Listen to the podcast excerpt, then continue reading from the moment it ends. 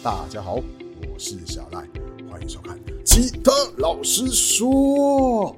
OK，在这边要强力的征求各位朋友来节目当中分享你的吉他。参加的办法非常的简单，只要你拥有你的吉他超过一年以上，就可以来报名参加喽。影片下方会有我们的粉丝专业连结，私讯我们，哎，就会跟你联络安排录影的时间哦。也感谢今天的干爹海博乐器赞助本集节目播出。影片开始之前，老样子，右下角检查一下是否有帮我们点个赞、订阅了呢？OK，影片开始。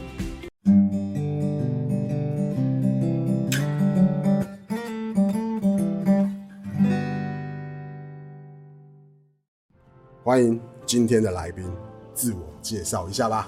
好，大家好，我是博伟老师，我是在台南一个默默耕耘在做教学的一个素人。啊，博威老师好！哇，很高兴今天来参加我们的吉他老师说。OK，那博伟，你弹吉他到现在大概有多久的时间？啊，我是从高中的时候加入社团，然后就不断的学习，然后弹到现在，少说算起来年龄嘛。十几年一定有啦，十几年了。对，哇，那这十几年间你自己入手过几把吉他？入手过来来去去的话，应该五六把是跑不掉的。五六把，对。那目前手上身边还有留着的有几把？手上的话，我们目前留着是三把。三把，对，一把从。入社团的时候，第一把嘛，第一把把它当成纪念琴要留着嘛，对。然后第二把就是因为我平常有在教学校社团，所以要带来带去，比较偏工作琴，是对。然后第三把琴就是我现在手上的这把琴。哦，对。所以今天带来这一把琴，要好好帮我们介绍一下。好的，好的。OK，这把琴的型号还有它的品牌是？好，这把的话，它是我们的三大品牌之一的 Taylor 啊，Taylor。然后这个型号是他们在产线上面的四一四 C 一 R。R，这个 R 是什么意思？二零一六年的时候，他们就特别在推出了一个新的版本。本来四系列的话，它是使用非洲的核桃木，嗯，对。然后这个 R，哎，大家应该就猜到了，就是所谓的玫瑰木，哦，就是比较低阶的状态下，又可以买到玫瑰木。所以当时一出来，哦，这个价格好像算一下，好像是买得起哦，好像可以哦。对，然后就直接就买下去。因为以往 Taylor 要到玫瑰木是要到，我的印象好像叫七系列，七系列哇，七系列的价位就蛮蛮高，蛮可观的。对，OK，那可以帮我们简单介绍一下这一把琴所有的配置吗？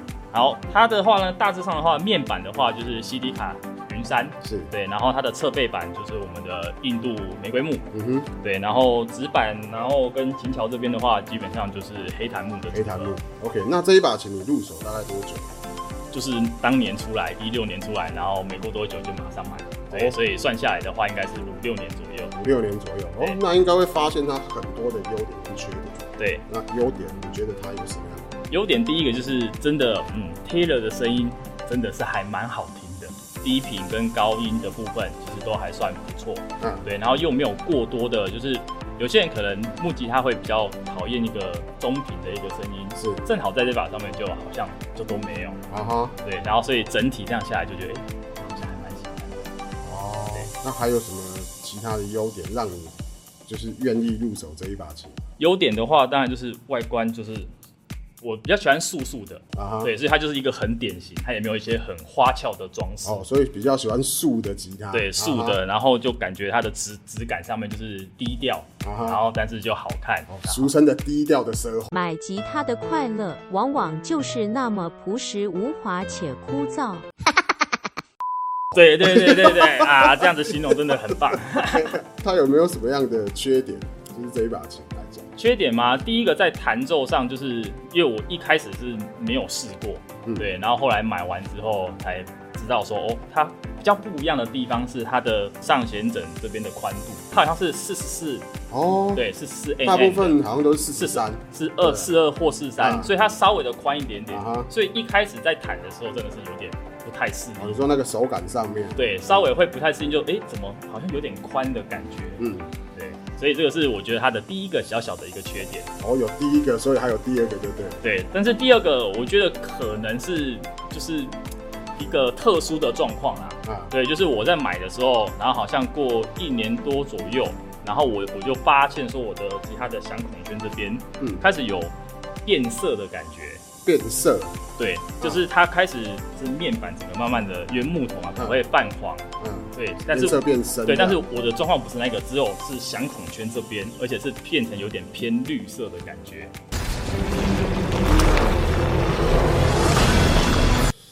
所以当时一发生的时候，觉得我怎么会？怎么会？对我买了，对又不算太便宜的琴，而且就是大品牌，的，怎么会这样子呢？嗯，对，所以我就想说，嗯，不然我就试试看，就写信，然后回 Taylor 的原厂，是。对，然后就客服嘛，然后他们就有稍微去了解，我有拍一些照片，对，然后让他们去做处理之后，然后他也没有多做说明啊，但是他就很有诚意的，他就说好，那我们就帮你换一个 body，好。直接换一个 body，对，所以我当时听到的时候，我就想说，其他还可以换 body 哦，这种是什么服务啊？像这种要求，我这辈子都没见过。对啊，通通常这种拆装组合不是只有在电吉他上面比较常看到吗？这是积木就对了。对啊，然后后来才知道说，哦，原来 Taylor 的技术，它是 r on 的技术，嗯，是，所以它的情景跟它的 body 是可以分开的啊。对对，所以当后就后续的处理，然后整个弄完，我就真的，哎呀，学到原来是这种技术很特别哦。所以当时是把琴寄回原厂吗？还是他们有人？对，我在当时我在想说，那我我这样是不是还要再自己把它包装好，然后寄回去，然后之后他们处理完再寄过来？是对，然后但是还好，因为我们在台湾的话，我们都会有一些他们官方去受训有认证过的技师团，对，然后我们有台湾有代理商嘛，对，然后所以经过他们的处理之后，他们真的就是寄一个 body 来。然后技师就我们当天现场的时候，他就真的拆给我看，然后说：“来，这是新的 body，来你看一下都没有重伤哦，好，来我帮你装上去。然后你有没有需要做微调什么的？然后确定了，好，我们帮你就收起来了。哇哦，对，超超超超级特别的。哇，那这个服务是蛮屌的。对啊，我觉得原厂如果可以做到这样子，然后甚至是他没有在。当然，他还是相相信说我那个状况不是人为嘛，因为也确实不是人为，嗯，对。然后经过这样子简单的判断之后，然后他们就做一个很完善的售后服务，我觉得这是蛮超值的地方。对，所以刚才说这个好像是一个缺点，可是整个流程走完，我觉得哎，这个好像是一个反而是一个大优点。嗯，对，因为其他的品牌可能不一定他们会做到这样子。来参加我们吉他老师说的朋友。都会帮你换一组新的弦哦，这么好啊！哇，赚到的感觉。现在我先帮你把吉他拿去换弦，好的，待会我们再回来聊。好的，OK，那我们就麻烦老师了。Two thousand years later。OK，那我们已经帮博伟的 Taylor 试一四换上了新的吉他弦。博伟老师，你平常这一把 Taylor 呢，比较常用的是什么样品牌？哦，我从买来的话，基本上就是使用原厂的标配弦，Elisa。哦，Elisa，OK。那你知道我们现在帮你换上的是哪一组弦？好，刚听老师说好像是那个帕拉丁。帕拉丁没错，这个是 Anybo 的帕拉丁。是。那刚刚在换弦之前，有跟博伟讨论一下，就哎，你平常惯用的弦径，是。现在换上的是零点一二零金铜的弦。OK，那。